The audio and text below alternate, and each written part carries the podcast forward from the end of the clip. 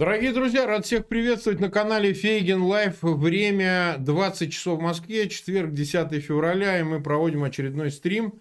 Назвали его «Финляндизация Украины». Сегодня у нас в гостях военный эксперт Юрий Федоров. Юрий Евгеньевич, рад видеть.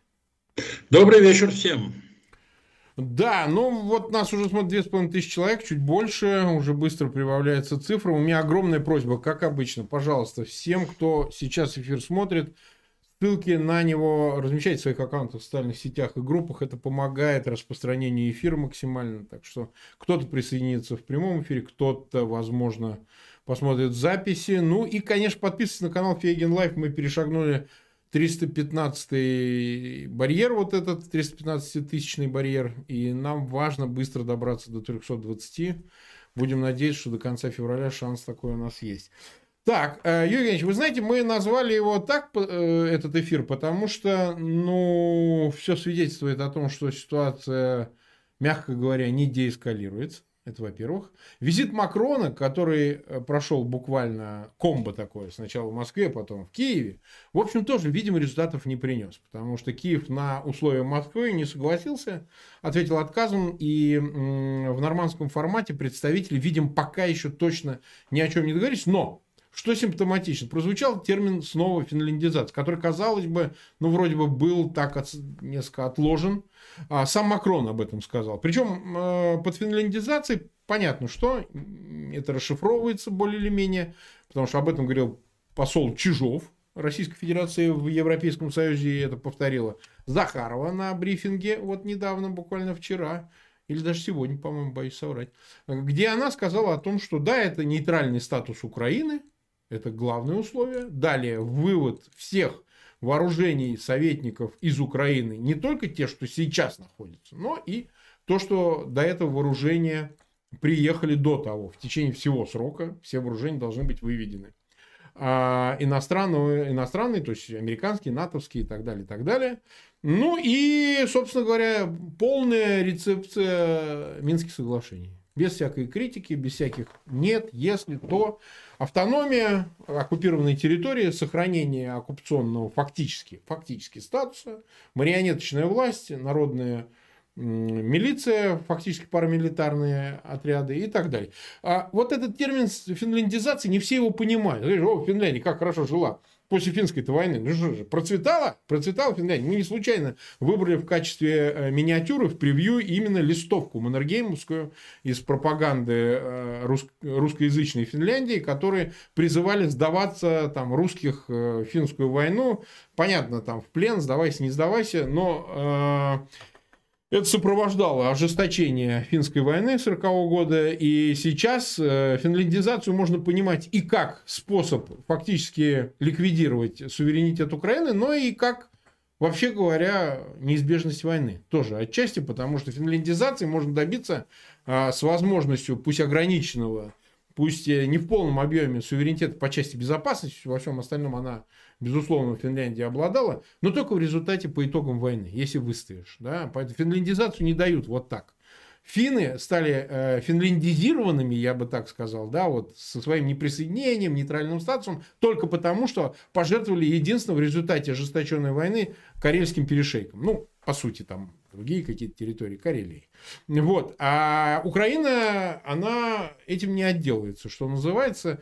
Но Москва приняла этот термин, она будет его продвигать, и будет он выглядеть как компромисс.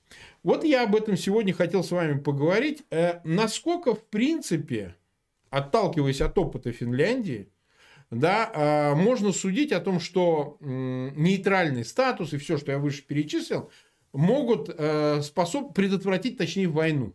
Или же, на ваш взгляд, как эксперта, а, как раз-таки войны не избежать для того, чтобы получить хотя бы даже это. Является ли это опцией по умолчанию или на самом деле это далеко не так, и еще эту финляндизацию, о которой пока вообще речи не идет, и, и такой перспективы нет, да, а, э, за нее надо заплатить, вообще говоря, кровью, чтобы остаться суверенными хотя бы ограниченно. Вот как вы думаете? Ну, вы знаете, во-первых, я хотел бы обратить внимание на заставку э, к нашей этой нынешней передаче, которая напоминает о зимней войне 39-40 годов.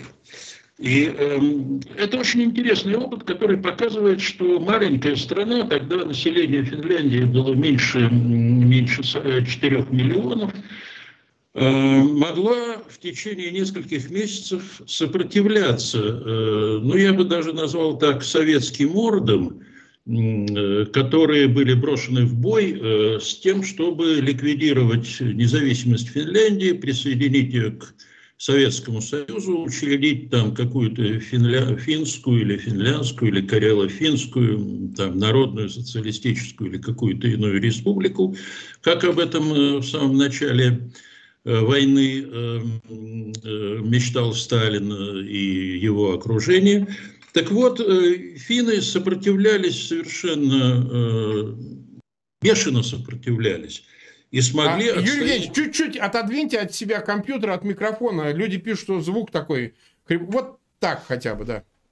Так лучше? Да, так, вроде бы лучше. лучше. Да, давайте попробуем, да. Угу. Ну, хорошо. Так вот, э, финны сопротивлялись, и э, да, финская армия в конце концов потерпела поражение, но, тем не менее, независимость Финляндии была э, обеспечена, хотя и определенные территориальные потери были. А, а вот просто соотношение сил очень, пока, очень показательно. Потому что вот как вы думаете, сколько танков было у Финляндии, когда началась война?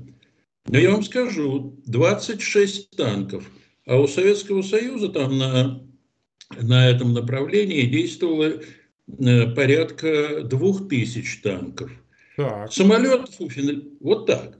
Самолетов у Финляндии было 130, а у эм, Советского Союза, опять же, вот э, на этом фронте было задействовано э, где-то две, примерно две с половиной тысячи. Ну, чуть меньше, но, в общем, э, соотношение сил, соотношение потерь Э, было, э, не, э, значит, соотношение сил было далеко не в пользу Финляндии, а соотношение потерь было в пользу Финляндии. И о чем это говорит? Это говорит только о том, что то, что военные называют морально-психологический фактор, играет очень важную роль, и тогда играла, и будет играть, наверное, и, и в будущем, в том числе и потенциально возможной войне э, России с Украиной. Э, вот это очень важный момент, который, эм, который показывает, что э, мотивация, мотивация солдат и офицеров, которые защищают свою независимость, свою страну, я не, не боюсь употреблять такие громкие слова, действительно так, совершенно отлично от того, Э, что от той мотивации, которая, которая двигает э, солдатами и офицерами же, которые ведут, э, ну, называя свои вещи своими именами, захватническую войну. И это урок, который, я думаю, должна, должны понимать и в Москве, и в Киеве. И это, вот эта вот история, она внушает определенный оптимизм, потому что украинская армия она, естественно, намного более сильно мотивирована, чем, чем российская, если дело дойдет до войны. Теперь, что такое финляндизация? Понимаете, финляндизация – это ведь не только нейтральный статус. Вот когда, когда в 1948 году э, Финляндия была вынуждена подписать договор с Советским Союзом, там был не только нейтральный статус, там было указание на то, что Финляндия должна считаться с некими э, особыми интересами э, Советского Союза. И эти особые интересы давали э, вот это вот согласие финской стороны на, на учет особых интересов э, Советского Союза давало Москве э, возможность очень серьезного влияния на внешнюю и внутреннюю политику Финляндии. Ну, достаточно сказать, ну, например, например, э, в Финляндии были запрещены, ну, по крайней мере, одно время были запрещены антисоветские фильмы американского производства. Угу. Финны выдавали, финская полиция, финская юстиция выдавала Советскому Союзу всех советских граждан, которые решили попросить Финляндии политического убежища, например. не все это знали, и были случаи, когда э, там кто-то из туристов или людей, моряков, которые значит, оказывались э, на финской стороне, они обращались, э, решили бежать из Советского Союза и обращались за, за политическим убежищем. И в результате их тут же отправляли назад Обратно. в Советский Союз, где их там, ну, понятно, что их там ждало. Ну, конечно. Это, это финская, например, финская делегация в ООН, как правило, голосовала вместе с советской, ну или воздерживалась. Вот э, финский суверенитет на самом деле был э, достаточно серьезно в некоторых областях ограничен. А, и поэтому, кстати говоря, вот этот термин финляндизация, который употребляют э, с некоторым таким садистским удовольствием э, российские дипломаты, и по неосторожности, как мне кажется, некоторые французские журналисты, это вообще признак неполиткорректности. Потому что э, в Финляндии это вызывает, в общем, крайне неприятные воспоминания о той ситуации, в которой страна оказалась после Второй мировой войны. А оказалась она по одной простой причине, потому что, ну, с одной стороны, соотношение сил было совершенно не в пользу Финляндии, это очевидно. И над маленькой страной нависал огромный Советский Союз.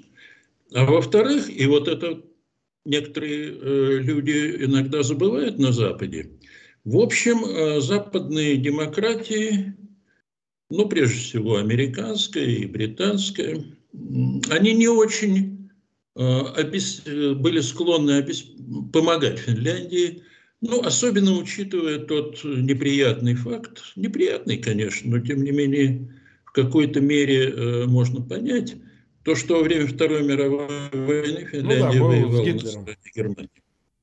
Ну и вот э, такое настроение было э, в Европе и в Соединенных Штатах. Ну раз они э, вот так нехорошо себя вели вот наш, во время боев с гитлеровской Германией, ну, ну и пусть, вот, пусть теперь они как-то находятся... Страдают. Страдают, да. да. Это тоже любопытный факт. Так что, когда Макрон, президент Макрон, прошу прощения, то ли он употребил этот термин, то ли как-то не возразил э, корреспонденту какому-то, который летел вместе с ним. Э, это, конечно, нехороший, нехороший признак. Это признак того, что в Париже размышляют на тему о том, а нельзя ли как-то вот найти выход из нынешнего кризиса, который развязала Россия, ну, да, за счет Украины, за счет, э, ну, как минимум, да, не учета интересов Украины, а по большому счету за счет предательства Украины.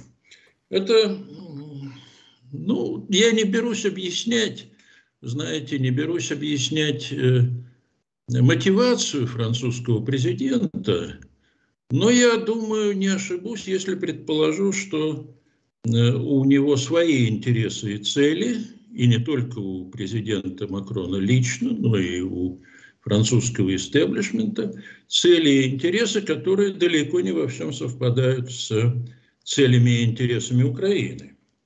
Угу. Вот такой вывод, мне кажется, был бы справедлив. Другой вопрос, который опять же возникает э, в связи вот со всей этой историей – он заключается в том, а есть ли у Франции реальные инструменты воздействия на политику Украины? Может угу. ли Париж выкрутить руки Киеву?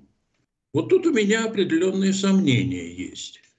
Ну, если бы, скажем, э, в Соединенных Штатах э, кто-то из администрации употреблял бы этот термин, или там может быть, в Великобритании. Это было бы очень неприятно. Но вот, скажем, сегодняшняя, сегодняшняя пресс-конференция британского министра иностранных дел эм, Элизабет Трасс вместе с эм, Лавровым как раз показывает, что Британия никоим образом не склонна к к такого рода вот компромиссам.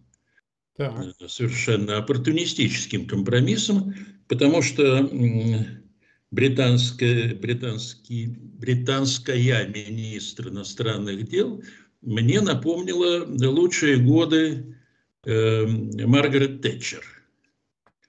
А вот, э, а вот э, министр Лавров, он суетился, как-то был растерян, я бы даже сказал, постоянно срывался на тему, значит, э, обличал, как ему казалось, достаточно аргументированно, обличал британскую дипломатию, вообще Запад, и э, очень э, сокрушался на тему о том, что вот не услышали разъяснений российской стороны. Это было, на мой взгляд, это было замечательное зрелище, которое показывало, что, что вот когда с Лавровым разговаривают достаточно жестко, ну тогда он теряется. Да, он пасует, он пасует, пасует. Да, пасует. Вот. То есть его, его э, ну, называя вещи своими именами, послали куда подальше. И было сказано совершенно ясно, что у России еще есть возможность выйти из этого э, кризиса. Ну а если она не воспользуется этой возможностью, Москва, ну тогда пусть пеняет на себя. Так что я не думаю, что положение сейчас Украины безнадежно. В этом э, абсолютно уверен, что есть у Украины друзья. А, причем это вопрос ведь не, не каких-то симпатий или антипатий, или не только симпатий или антипатий, это вопрос э, государственных интересов государственных интересов и Британии, и Соединенных Штатов, и некоторых других стран, которые понимают, что э, дальше потакать Кремлю нельзя. Это уже тяжело отразится на, не просто на э, престиже или реноме э, англосаксонского мира или западного мира, как хотите – но и будет иметь неприятные очень для этого мира стратегические последствия. Так, так, нас смотрит уже 11 тысяч человек. 2600 поставили лайки, мы 17 всего минут в эфире. Тем, кто присоединился, это почти, э, ну, что-то около 8 тысяч человек. У меня огромное просьба, дорогие друзья, пожалуйста, ссылки на этот эфир размещайте в своих аккаунтах в социальных сетях, группах, по мессенджерам посылайте своим знакомым. Особенно зрители из Украины, да и, в общем, из России тоже, конечно, но обязательно сделать так, чтобы этот эфир посмотрели как можно больше людей, потому что путаницы много, и, видимо, в ближайший день-два эта еще тема будет актуальна, если не дойдет до непосредственно начала боевых действий, то нужно, чтобы все разобрались, к чему это все ведет. Вот смотрите, какая интересная штука получается, Евгеньевич. Э, значит, э, Москва фактически навязывает вот эту финляндизацию, ну, как некий опыт советский, который она использует из тех лет для того, чтобы предложить вот этот компромисс. Но с одной важной разницей. Ведь в отношении Финляндии Москва, ну, Советский Союз готов был, пусть ограниченно, но сохранить ее суверенитет. Ну, в общем, они не считали, что это плохой исход э, Второй мировой войны, поскольку и без того социалистический лагерь был огромен, и э, очень условно они считали страны социалистического лагеря в Европе, Восточной особенно Европе, часть Центральной Европы, что они сохраняют свой суверенитет. Выгодно было простирать свой контроль на пространство, выходящее далеко за пределы СССР. И была такая возможность. Сейчас ситуация другая. И для Москвы, как кажется, и как это выглядит, это лишь способ, уловка для того, чтобы, втянув в этот компромисс по финляндизации Украины, все-таки лишить в конечном итоге Украины этой самой э, независимости, суверенитета и территориальной целостности в конечном итоге. Потому что э, цена выше в том смысле, что если Украина все же сохранит этот суверенитет, то, конечно, так или иначе она с Россией не останется. Поэтому нужно уничтожить весь суверенитет, полностью уничтожить а, независимость Киева, не только вопрос безопасности, обороны, отчасти внешней политики, но и контроля за тем, что происходит внутри страны, выборы, а, значит, а, политика формирования власти посредством института этих выборов. Ну, создать нечто подобное. А создать подобное можно только полностью поглотив Киев, неважно, как это будет называться. Там, союзное государство, СССР-2, там, как угодно. Это вопрос терминологии. Превратить ее в Беларусь. Потому что только подобные с подобным могут дальше э, существовать совместно, ну или называя это контролем и так далее, так же, как это происходит в Беларуси. Если в Беларуси были демократические выборы, если хотя бы такие, ну как в Украине, а там все-таки пусть и турбулентная, но демократия, ну невозможно было бы контролировать суверенитет. Сегодня одна партия, завтра другая. Сегодня Зеленский, завтра еще кто-нибудь, или опять Зеленский. Ну то есть это тупиковая история, потому что невозможно контролировать страну с другой политической моделью. Вот значит ли это, понимая ли это, что вот мотивация Москвы уничтожения украинского суверенитета еще и та, что они не могут себе позволить неподобной системы рядом у других славян, у славян значит, соседних, которые могут продемонстрировать опыт и уже демонстрировать в течение трех десятилетий, как можно жить с выборной властью, да, там коррупции, с издержками, э, с судами, то хорошо, то плохо, но все равно так, что совершенно не обязательно сажать 16-летних детей, как в Канске, на 5 лет за игру Майнкрафт. Понимаете, о чем я, да? Вот не, не является ли эта мотивация даже сильнее некоторых других? Вот я бы так сказал.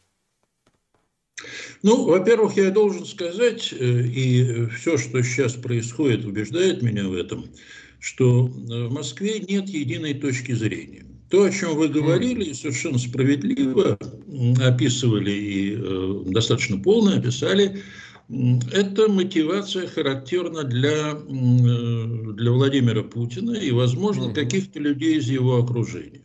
Да. Для Путина Украина, ну, примерно такой же объект э, какой-то ненависти, как и Навальный. Вот, правда, он произносит слова там Киев, Украина, Зеленский. Ну, да. Э, Навального он, как мы знаем, не произносит. Это, да. это и ему это как-то вот, вот корежит, да? А вот, ему сказали, ему шаман сказали, оккультно это не делать, иначе ну, да. от себя чуть отдашь и от него чуть возьмешь, понимаете? Ну да. Вот, э, значит, для него это э, предмет, э, предмет какой-то совершенно патологической ненависти, потому что Украина – это символ, это живой пример, вот прямо вот на глазах у него существующий, при, так сказать, предмет или напоминание о его стратегических ошибках. Напоминание о том, что вот он так захотел э, присоединить Украину, в какой бы то ни было форме, но не получается. И вот это вызывает невероятную злобу. Просто, ну вот если смотреть на то, как он э, рассуждает, там, на каких-то выступлениях, на пресс-конференциях, как он как меняется его лицо, как меняется ну, его жестикуляция и вообще то, что англичане называют body language, да, чувствуется, что, что просто вот его корежит.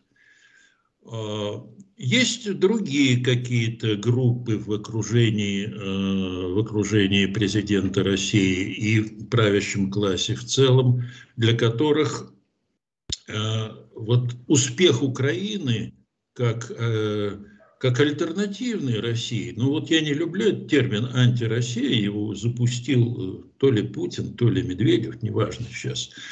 А вот это альтернативная Россия. Россия, которая, в общем, э, рано или поздно, э, я убежден в этом, будет успешной страной, успешной демократической страной, которая развивается так, ну, как развивается, скажем, Польша, Чехия, другие страны Восточной Европы, вырвавшиеся из-под э, из-под диктата э, Советского Союза, потом России, да, вот Украина может стать, и я убежден, что если удастся сохранить, предотвратить войну и сохранить независимость Украины от России, ну, тогда такое вот будущее обеспечено. И это, конечно, ставит перед правящим классом России, по крайней мере, перед определенной его частью, ставит вопрос, а как же так? Вот оказывается, что есть страна, которая ну, когда-то была очень похожа на Россию, да? и вот она успешно развивается по совершенно другой модели, которая нам э, чужда, нам, кстати, Россия чужда, и тем не менее она успешна. А что же нам делать, а как же нам жить в этой ситуации? А вдруг опыт Украины окажется привлекательным для, для российского, так сказать, глубинного народа, и он захочет повторить, повторить его в России. Такие рассуждения, конечно, они присутствуют. Но, наверное, есть и другие рассуждения, которые, э, которые сводятся к тому, что не надо сейчас э, разворачивать э, войну, не надо сейчас вторгаться в Украину, это слишком опасно, слишком тяжелые издержки будут. Я не хочу упоминать, здесь уже упоминалось, наверное, не раз в ваших угу. передачах, там фамилия генерала Ивашова, да полковника Ходоренко, которые написали о тяжелых последствиях, которые будут. Вот сегодня, да, шеф э, СВР, российской разведки, Нарышкин, значит, он, э, ТАСС приводит его слова. Это не просто значит, какое-то случайное высказывание, это э, цитата из ТАССа. Вот он, ТАСС цитирует.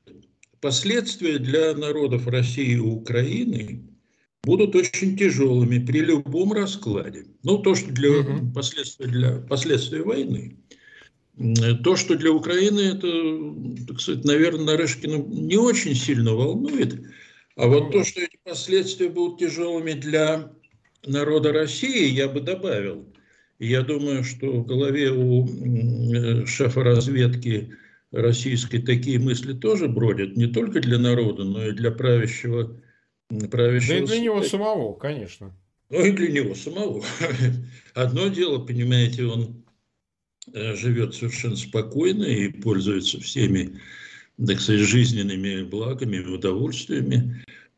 А другое дело, ему придется да, отвечать, возможно, на каком-то аналоге э, Нюрнбергского процесса.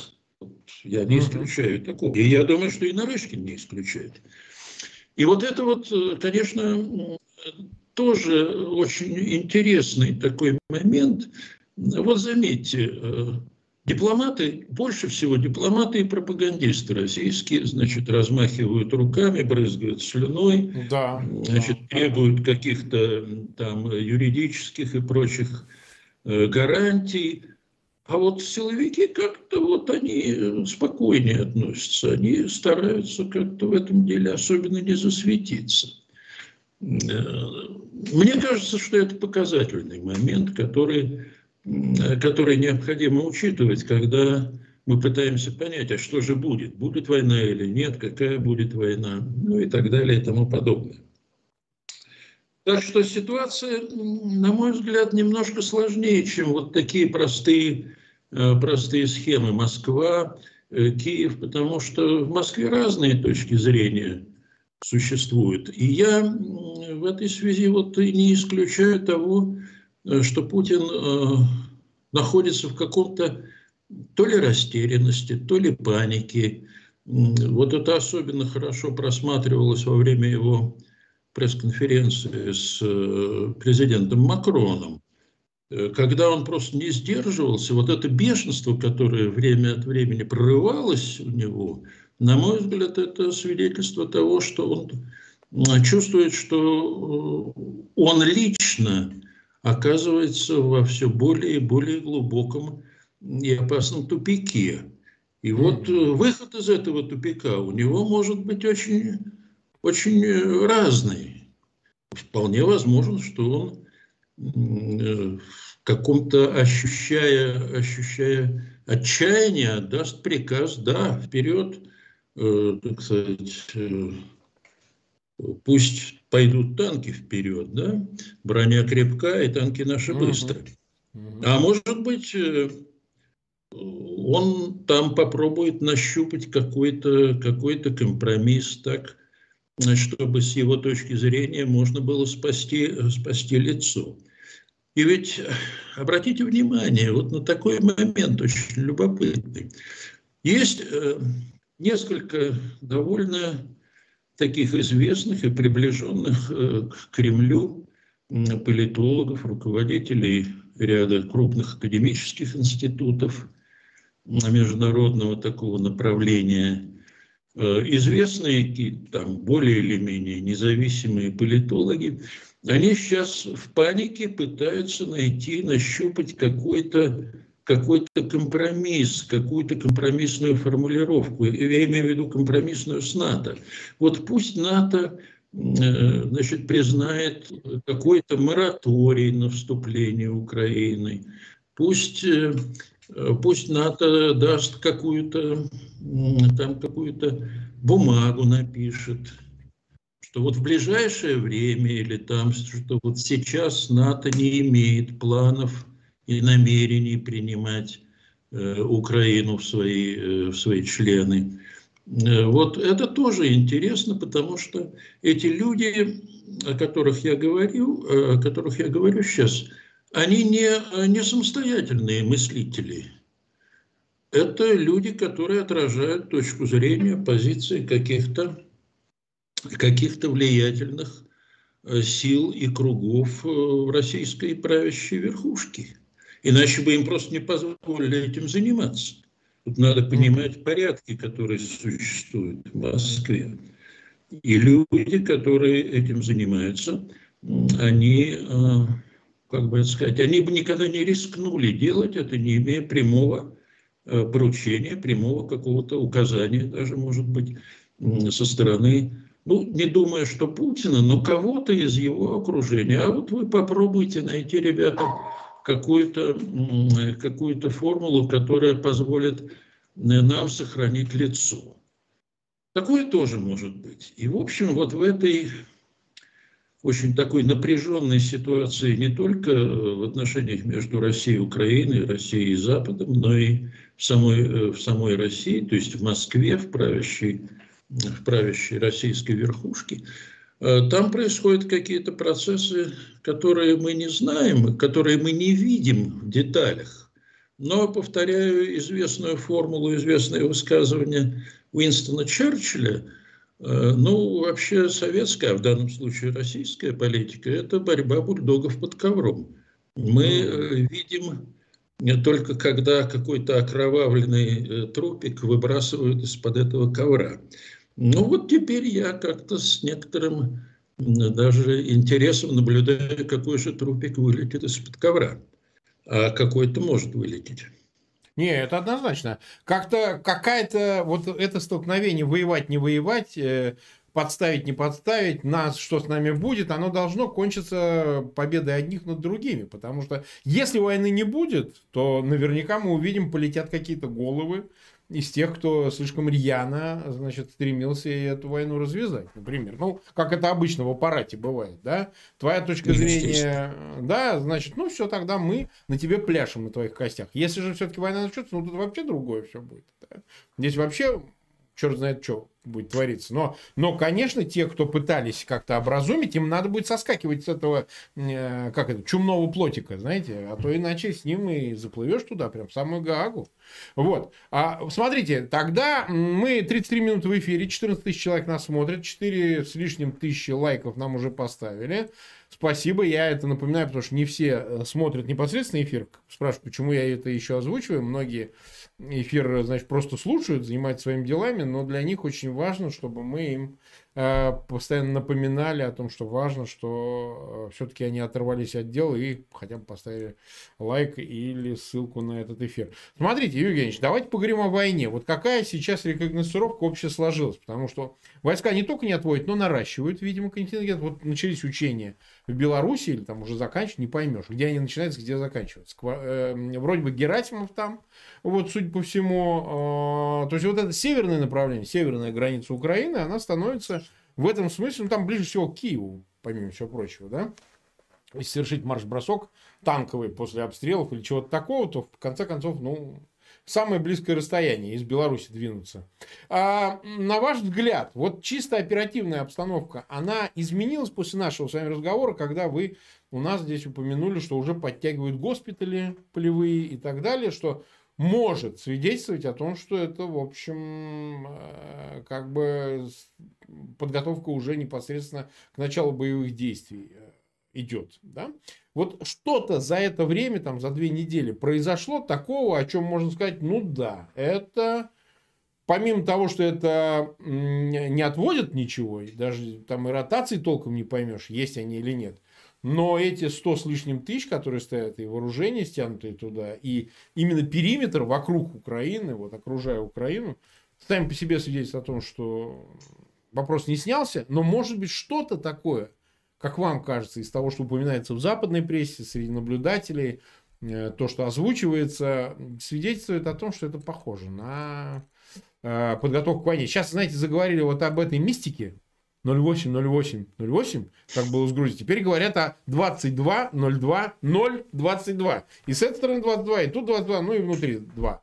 Да, вот, а он на этом повернут, он реально на этом чуть-чуть повернут, не так критично. Он может начать 22 февраля эту атаку, до нее остается там несчастных там каких-то 11-12 дней. Вот что вы думаете, есть какие-то признаки того, что может, после Олимпиады он все-таки решится на это. Ну, во-первых, уж если говорить о числовой мистике, так э, да. повторяя Пифагора, э, который все это придумал, значит, тут сразу напрашивается 23 февраля, день э, как-то Понятно. сегодня. Чего... Сейчас он называется армией, да, ну, да. армией или Значит, э, Я просто хочу напомнить, что вот этот самый день, 23 февраля, э, наверное, многие слушатели это знают, уже слышали, и, наверное, не раз. Это был день, когда отряд красноармейцев, который, которым командовал да. Руденко, значит, в панике бежал от, столкнувшись с немецким отрядом. Да, почему-то вот эту вот позорную историю, значит, решили э, через 10 лет, по-моему, после этой истории, значит, решили сделать днем, когда торжествует, днем торжества Красной Армии. Но это так, история. Но, тем не менее, она тоже для некоторых людей может служить каким-то напоминанием Теперь о чем, э, что э, плохой признак и не очень плохой признак. Значит, плохой признак – это вхождение, э, прохождение через Босфор Дарданеллы отряда больших десантных кораблей, которые были переброшены из Балтийского и Северного флота в Черное море. Ну вот сейчас они, видимо, уже где-то входят в Черное море. Вот сегодня должны были войти. Это, конечно, символ того, что готовится, ну, может готовиться, создаются материальные условия для попытки проведения э, какой-то относительно большой, хотя не очень большой, но все-таки десантной операции. Обычно речь идет о высадке десанта где-то в районе Одессы, но с тем, чтобы значит, захватить этот город, э, город, который считается, иногда некоторые российские политологи считают его там пророссийским, хотя это абсолютная чушь. Я был в Одессе, никаких пророссийских настроений где-то года три тому назад там не чувствовалось вообще никаких, да и вообще э, об этом смешно говорить, о пророссийских настроениях в Украине. Но это плохой признак на самом деле. Это признак того, что военные, э, военные приготовления продолжаются. Значит, э, критический фактор, критический показатель, который, с моей точки зрения, нужно учитывать. Уйдут э, российские войска из Беларуси после окончания учений или не уйдут. Потому что если смотреть на то, о чем пишут западные аналитики, военные аналитики, я имею в виду не корреспондентов, не массовую прессу, даже э, такую серьезную прессу, а действительно военные аналитики, они выделяют э, несколько признаков э, реальной подготовки к войне. Значит, это создание группировки в Белоруссии, которая должна наступать в направлении Киева – это создание, э, резкое усиление группировки э, э, в Ордло, потому что армейские корпуса, вот первый и второй армейские корпуса, которые там находятся, они заведомо непригодны для наступательных операций. Там чуть ли не 40%, не хватает 40% личного состава. Ну, по отношению к вооружениям военной техники, которые там есть, да и уровень боевой подготовки э, крайне низок. Значит, вот если будет введена крупная группировка российских войск в Ордло и сохранится группировка в Белоруссии, вот тогда можно говорить, что совершен очередной шаг в подготовке к войне. Теперь, э, если говорить о том, что э, рассказывают в западной прессе э, американские официальные лица и западные официальные лица и ссылаясь на материалы разведки. Они говорят, что подготовка к войне фактически завершена, хотя решение не принято. Но это известная формула. Э, я вообще, честно говоря, склонен доверять э, заявлениям э, американской разведки, которые используют целый комплекс разных методов, которые, которыми собирается информация. Это спутниковое наблюдение со спутников, это то, что называется, ну, радиоэлектронная разведка, то есть перехват разговоров, которые идут там по по военной связи и этих телефонных разговоров, э, которые перехватывают э, и чиновников администрации президента, и военных, и, ну и, в общем, всех, кого хочет, хотят перехватить. Э, ну и не исключено, не исключено, что существуют еще и агентурные источники. Кто его знает? Тут мы Э, конечно, ничего э, сказать толком не можем, угу. никакая разведка своих источников не раскрывает, но вполне возможно. Значит, с точки зрения американцев, вот вопрос в том, примет Путин решение и какое решение он примет. Но я бы еще раз повторил, что вот это вот тезис, что все связано только с настроениями и решениями Путина – он, э, на мой взгляд, несколько упрощает ситуацию. Потому что ни один авторитарный диктатор не может не считаться с настроениями правящего, э, правящего слоя в целом.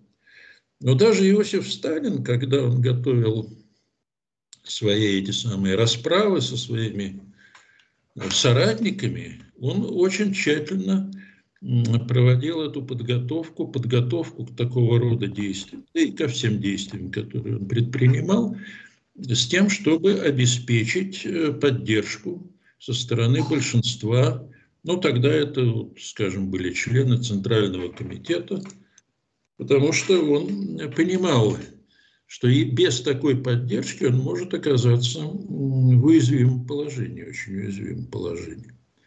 Ну, Путин э, тоже не может, хотя тут э, в Москве сегодня э, другая система принятия решений. Нет ни Политбюро, ни Центрального комитета, которые могли снять генерального секретаря. Ну, Совбез, Совет Безопасности вообще. Ну, но считаться с настроениями своего окружения, да, он, он обязан. Потому что иначе ну, даже можно тут представить себе, давайте представим себе, пусть это выглядит немножко фантастичным, но вот он отдает приказ, а там люди из генерального штаба говорят, а вообще-то говоря, вот у нас нет возможности его выполнить. Лучше бы его и не отдавать в таком случае. А э, вот здесь позиция армии играет ключевую роль. Потому что ни один авторитарный диктатор, я опять повторяю эту формулу, не, в первую очередь должен считаться с настроениями, э, с настроениями генералитета. Безусловно. Потому что э, военные, э, армия – это единственный институт, который может в любой момент… Да, отправить... просто все изменить, просто. Ну, просто отправить этого, значит, диктатора ну, либо в отставку, либо что-нибудь похуже ну, да. с ним сделать. И никто его не спасет. Потому что все эти разговоры о том, что вот придут какие-то там соратники с шарфиком или с табакеркой, это разговоры. А вот если угу. какая-нибудь бригада э, спецназначения ГРУ высадится да, то все. где-нибудь в окрестностях Москвы, это уже совсем другое. Это совершенно разные вещи. И тут не нужно никаких, эм, для того, чтобы отдать приказ этой бригаде, не нужно никаких согласований там, ни с Сечиным, ни с, э, ни с Патрушевым, ни с кем, ни с кем. Это, в общем, решение там группы, а может быть и одного кого-то. Это, конечно, фантазия, я понимаю, это такая конспирологическое, конспирологическое мышление, но оно популярно вообще сегодня. Но, тем не менее, факт остается фактом. Э, не может Путин не учитывать настроение своего окружения. Вот какое это настроение, какие эти настроения, здесь мы можем только гадать, конечно. Но вот в этом вся трагедия, вся острота существующего положения в том, что судьба Европы, потому что если разразится война в Украине, то война будет европейская, судьба э, Европы, а может быть и всего мира, зависит от позиции, от взглядов, взаимоотношений какой-то там нескольких десятков человек в Москве, причем некоторые из этих людей явно страдают э, манией преследования или там параноидальные какие-то синдромы наблюдаются, симптомы у этих людей наблюдаются. Вот в этом, э, в этом и ужас современного положения, я бы сказал. Так, ну, а, мы уже 46 минут в эфире, остается немного. А, мы вот еще что нам важно обсудить. Вот э, мы коснулись э, вопросов и, собственно, то, что происходит в Москве и что происходит, э, так сказать, э, в самом отчасти Киеве. Понимаем, что Киев, в общем, к войне-то, в общем, готов.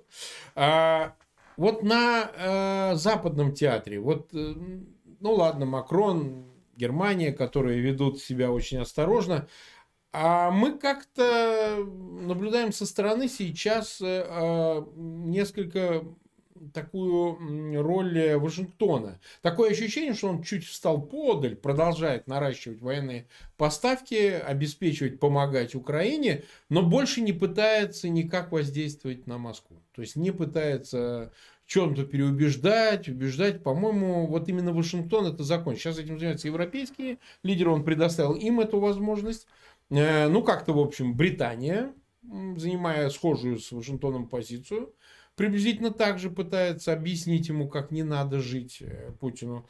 Но на ваш взгляд, все-таки вот этот тезис о том, что Вашингтон непосредственно так сказать, направлять войска не будет, если начнутся боевые действия, но каким может быть именно военная поддержка? То есть Хорошо, нету войск НАТО, нету американских военных, но значит ли это, что, например, поставят ракеты Патриот или какие-то системы ПВО, которые помогут Украине в случае начала боевых действий, там, бомбежек или чего-то такого, помогут ей ну, хотя бы защититься там на каком-то этапе. Или уже поставили эти виды вооружения, но мы этого не знаем, нам об этом не рассказали. Ну, идет какая-то такая внешняя политическая игра. Да-да, мы там рассматриваем, да-да-да-да. А на самом деле уже у Украины чуть больше, чем это можно предположить э, Москве, там, Генштабу и так далее. Как вы думаете?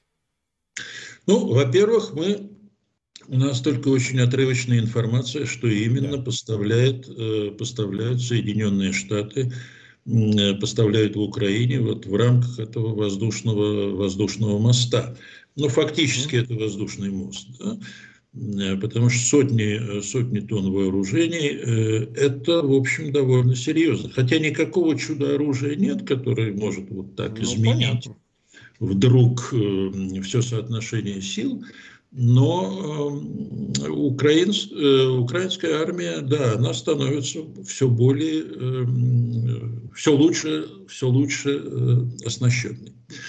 Здесь очень важен фактор времени, потому что освоение э, новых вот, систем оружия, вооружений, которые поставляются, оно требует определенного времени. Поэтому каждый день, который э, оттягивается, оттягивается война.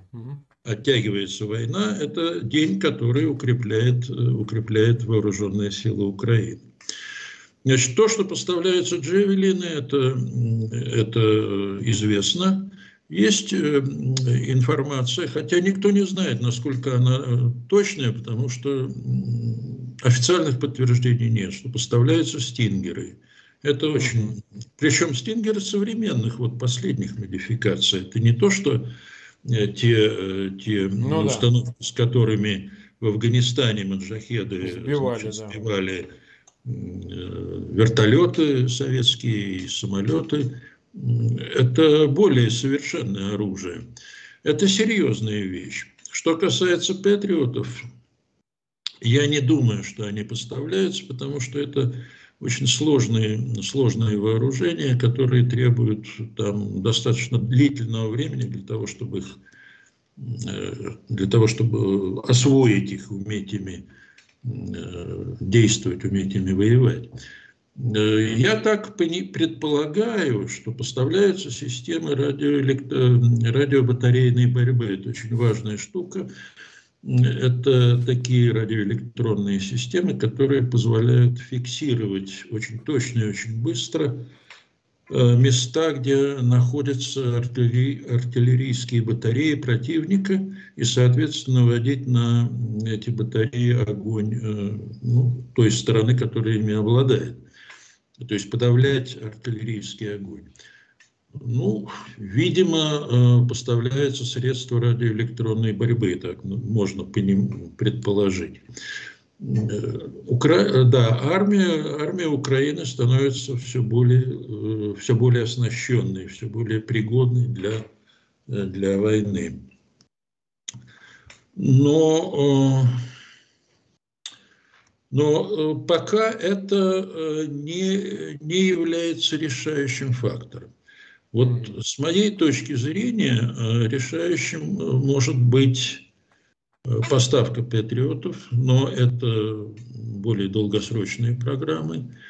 Есть разные э, утечки, которые говорят о том, что поставляются какие-то действительно очень интересные новые средства вооруженной борьбы.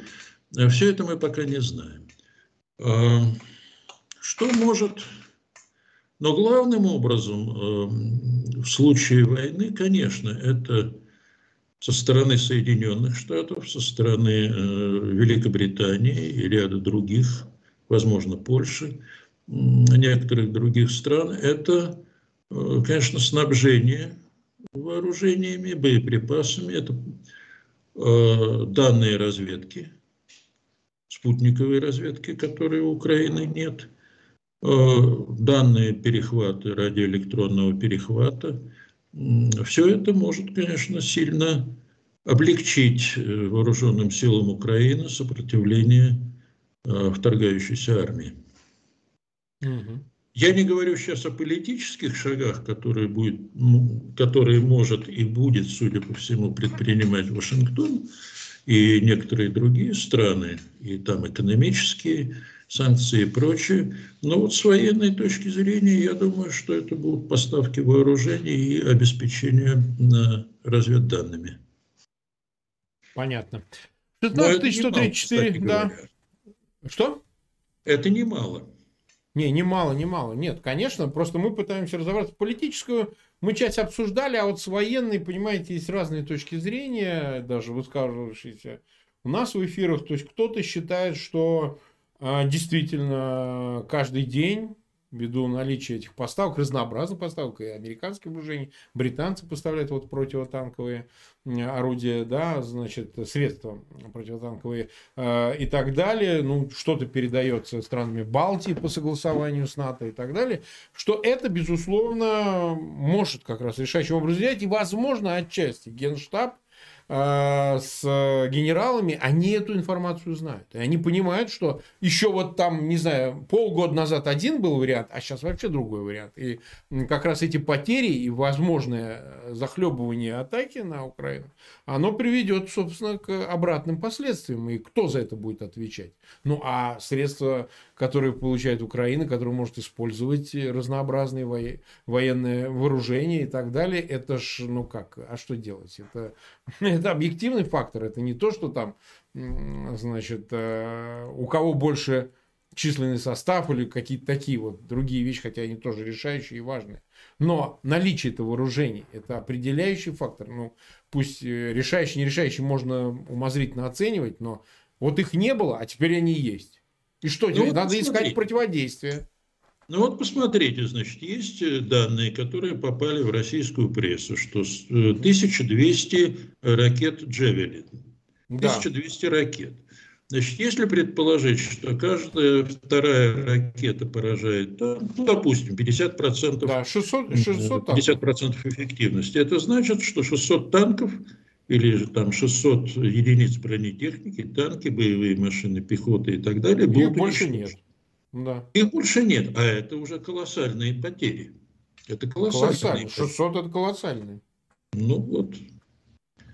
Вот это конкретный пример, который может показать, э, который, э, конечно, конечно, операторы российского генерального штаба чешут в затылках и думают, ну хорошо, мы э, там полгода назад рассчитывали, что потери будут 50 танков, а сейчас 600. Ну, сейчас 600, ну, ну конечно. вот, а где мы эти танки будем потом брать?